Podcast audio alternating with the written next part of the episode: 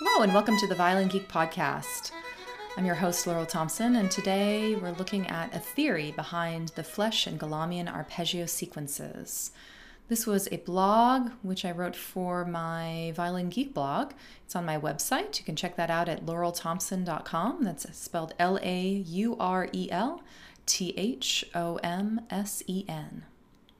And I have my viola in the studio today, so I'll be demonstrating a few of these arpeggios on that to bring it all to life.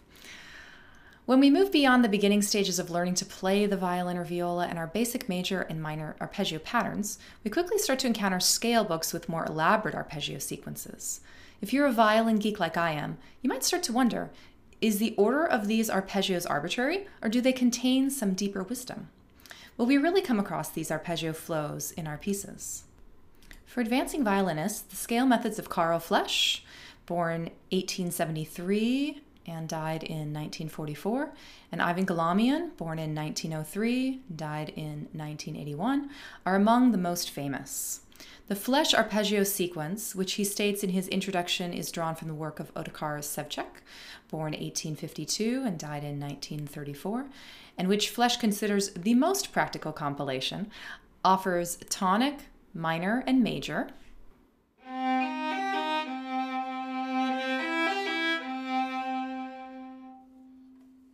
first inversion of the relative minor, otherwise known as a minor sixth chord, second inversion of the subdominant major chord, otherwise known as the fourth chord, and then its minor.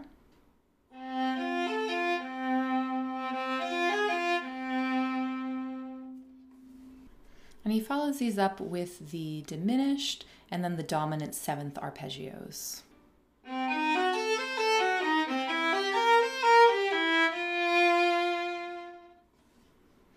We see a similar sequence in the Galamian system, but he gives us a few more patterns to play with.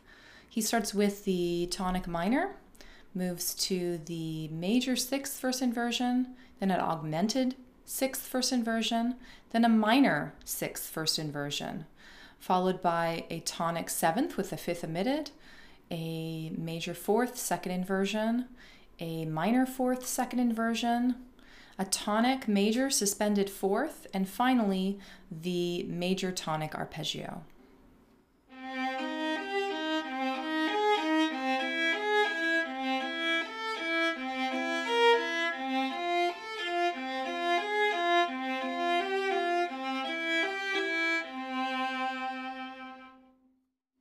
If that makes your head spin, let's just be thankful we can all enjoy listening to music, whether or not we know how to decipher all the theory behind it or not.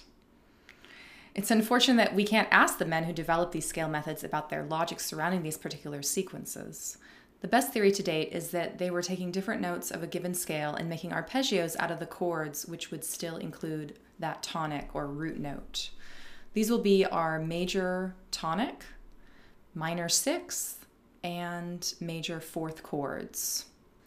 In the key of C, for example, these show up as the C, A, and F chords. I should note that an arpeggio is essentially a chord played in a broken fashion, in other words, a string of notes. The C chord contains the notes C, E, G.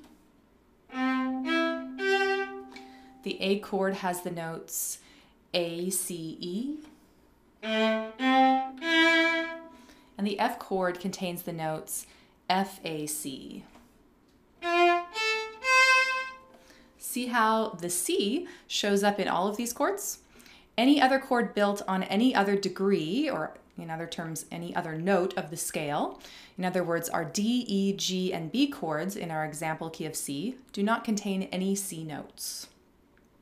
As far as chord progressions go, we might wonder why these sequences leave out important chords like the fifth chord. It's just as important as the fourth chord, or even the sixth chord for that matter, and shows up in nearly every piece of music from classical to pop. But following the theory above, in the case of C major, the major fifth chord would be a G chord, which contains the notes G, B, D.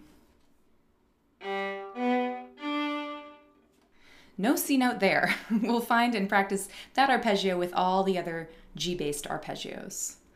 Beyond common notes, both sequences keep the tonic, in other words, that C note in the key of C, as the root throughout. And this is the reason we see first and second inversions on some of the arpeggios. And we have minimal changes from one arpeggio to the next. In the Flesch sequence, only one of the three notes change as we go between arpeggios.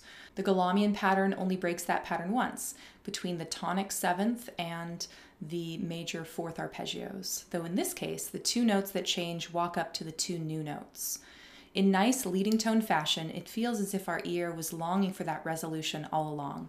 Such subtle changes foster a sense of connection between the patterns while enhancing their musical sound. One would hope we'd be practicing these with the same musical attention as our pieces, after all.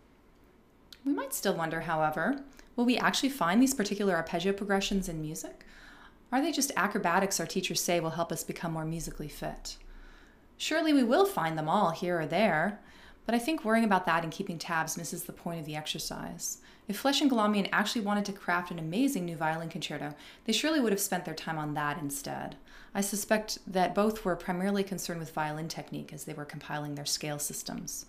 As far as the goal of creating a flexible and well-rounded violin technique goes, we will encounter all of these arpeggios every day in the form of the intervals they contain and the wide variety of finger patterns they require.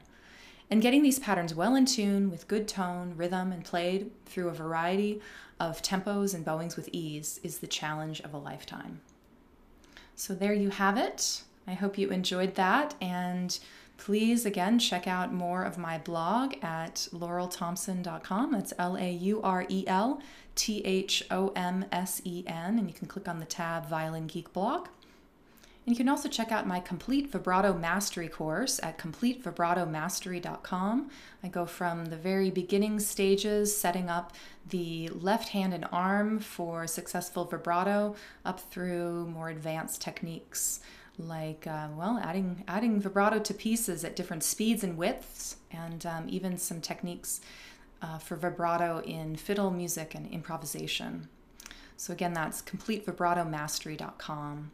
And as always, if you have any comments, questions, or suggestions for me, you have a topic you'd like me to cover in my blog or on the podcast, please email me at laurel@laurelthomsen.com. So that's LaurelThomsen@laurelThomsen.com.